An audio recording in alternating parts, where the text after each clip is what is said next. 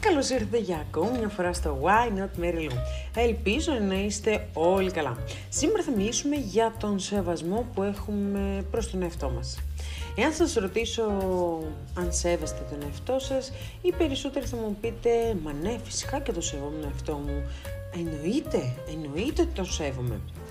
Η αλήθεια είναι ότι αν δεν σέβεσαι τον εαυτό σου, γιατί να σε σεβαστεί η ίδια η ζωή; Είναι μια τροφή για σκέψη ε, και νομίζω ότι θα πρέπει να μάθουμε λίγο τη λέξη του σεβασμού.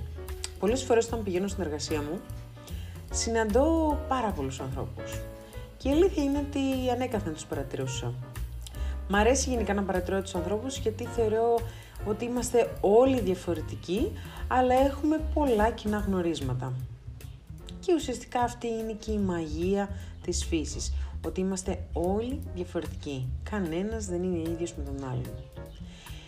Η αλήθεια είναι ότι αυτό που αντικρίζω και με θλίβει σαν γεγονός είναι ότι αυτό που βλέπω σε αυτούς τους ανθρώπους είναι η ταλαιπωρία, η κούραση στα μάτια τους. Οι περισσότεροι είναι σκυμμένοι και χωμένοι στα κινητά, χαμένοι στο δικό τους μικρό κόσμο και στα δικά τους προβλήματα. Θα μου πεις τώρα ποιος δεν έχει προβλήματα. Σύμφωνο.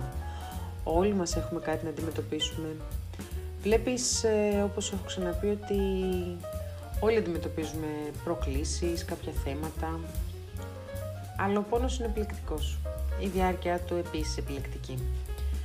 Το ότι έχεις ένα πρόβλημα σε κάνει πιο δυνατό στην ε, αποδοχή της πρόκλησης αυτής.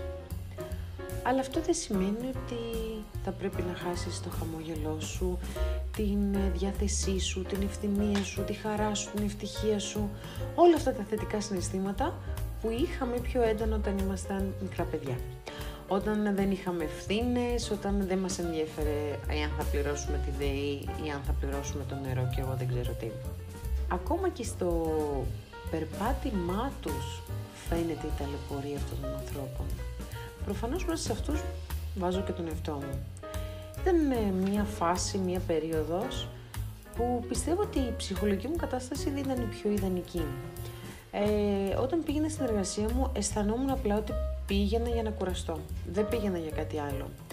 Και εκεί αντιλήφθηκα ότι κάτι δεν είναι σωστό στο μέσα μου, όχι στο έξω μου, στο μέσα μου, γιατί όλα ξεκινάνε από μέσα προς τα έξω. Αν ρωτήσεις όμως αυτούς τους ανθρώπους τι έχεις, το 90% θα σου πει όλα μια χαρά, όλα τέλεια. Αλλά η απόγνωση και η κούραση είναι ζωγραφισμένη στα μάτια τους. Έχουν μια ταλαιπωρία. Το κατανοώ, δεν είναι εύκολο. Αλλά η εποχή μας χρειάζεται ψυχή, τσαγανό, δύναμη, δυνατό νου για να βγεις νικητής από τη ζωή. Αλλά θα έρθω και θα σε ρωτήσω. Πόσοι από εμάς σεβάστηκαν τον εαυτό τους; Πόσοι μπήκαν στην διαδικασία να αλλάξουν την καθημερινότητά τους; Να εξελίξουν το πνευματικό τους επίπεδο; Πλέον έχουμε φτάσει στο σημείο να μην θέλουμε συνειδητά και υποσυνείδητα να εξελίξουμε το πνευματικό μας επίπεδο. Να εξελίξουμε και να ε, γυμνάσουμε το νου μας.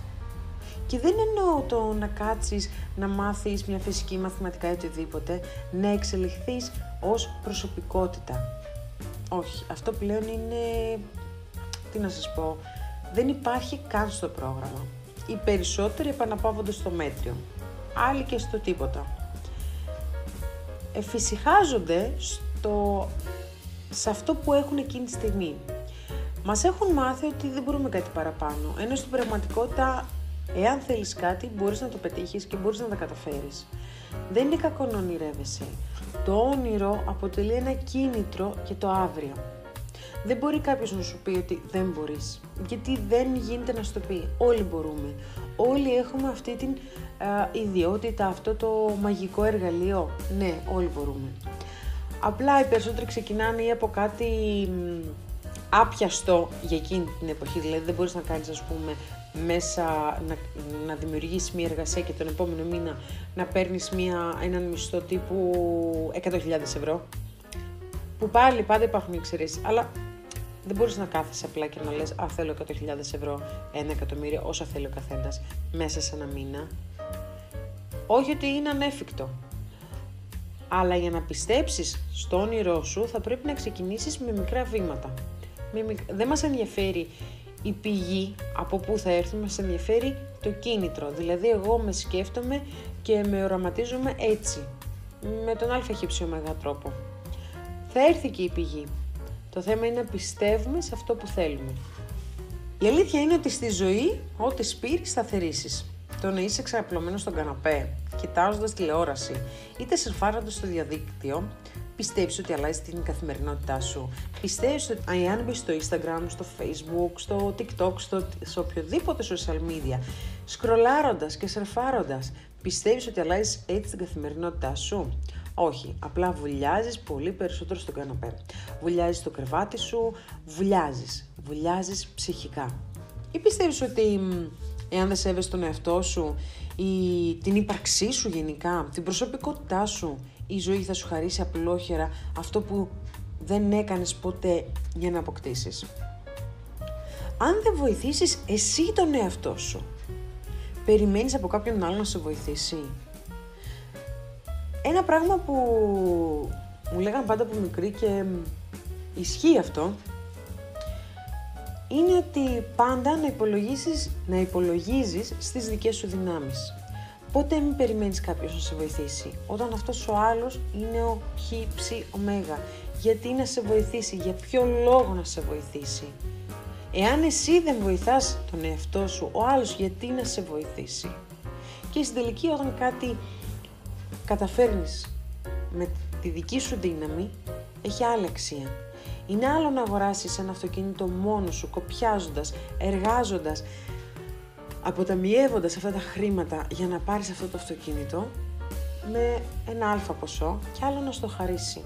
Γιατί, γιατί αν πάθει κάτι το αυτοκίνητο στην περίπτωση που το έχεις πληρώσει εσύ ο ίδιος, τότε θα το πονέσεις.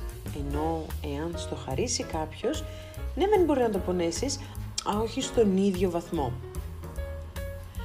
Ξέρεις τι, πάντα περιμένουν οι περισσότεροι να μας τρακουνήσει κάποιος, να μας πει «Ε, κοίτα, ξύπνα, αφυπνήσου», να σε κάνει να αναρωτηθείς γιατί μένεις στάσιμος. Γιατί πρέπει όμως να έρθει κάποιος να στο πει και γιατί δεν αναρωτιέσαι εσύ ο ίδιος. Τι κάνω, τι δεν κάνω τόσο σωστά και είμαι στάσιμος. Όλα βρίσκονται μέσα σου. Ο εαυτός σου σου δίνει δύναμη. Ο ίδιος την αφαιρεί. Βγες έξω, περπάτα, γνώρισε ανθρώπους, κοίταξε τα αστέρια, άκουσε τη φύση, κάνε πράγματα που σε γεμίζουν, σε εμπνέουν, σου δίνουν ενέργεια. Μπες στη διαδικασία, στην πρόκληση, είτε στην πρόσκληση της ζωής, να ζήσεις με πάθος και με ενέργεια. Και άλλαξε αυτή τη μιζέρια που όχι μόνο εσύ, αλλά οι περισσότεροι έχουν μυθιστεί όλο αυτό τον καιρό. Η ζωή είναι τόσο μικρή που δεν ξέρεις τα επόμενα πέντε λεπτά αν θα ζεις. Γέμισε τη ζωή σου με ενέργεια. Μην περιμένεις κάποιος να σου πει «Α, έλα να, να ενεργοποιηθείς». Όχι, εσύ είσαι το κουμπάκι. Εσύ είσαι το on, εσύ είσαι και το off. Όλα όσα ψάχνεις είναι εκεί έξω και σε περιμένουν για να τα βρεις και να τα ανακαλύψεις. Έχεις τη δύναμη να κάνεις τα πάντα. Είσαι γεννημένος να αντέχεις. Δεν έχεις να φοβηθείς τίποτα. Δημιούργησε αυτά που σκέφτεσαι και πίστεψε σε σένα. Η ζωή, το σύμπαν, ο Θεός, όπως θες πες το, είναι εκεί να σε βοηθήσουν. Κλείσε τα μάτια σου, πάρε μερικές ανάσες και ξεκίνα να ζεις. Η ευτυχία σε περιμένει. Φιλιά πολλά.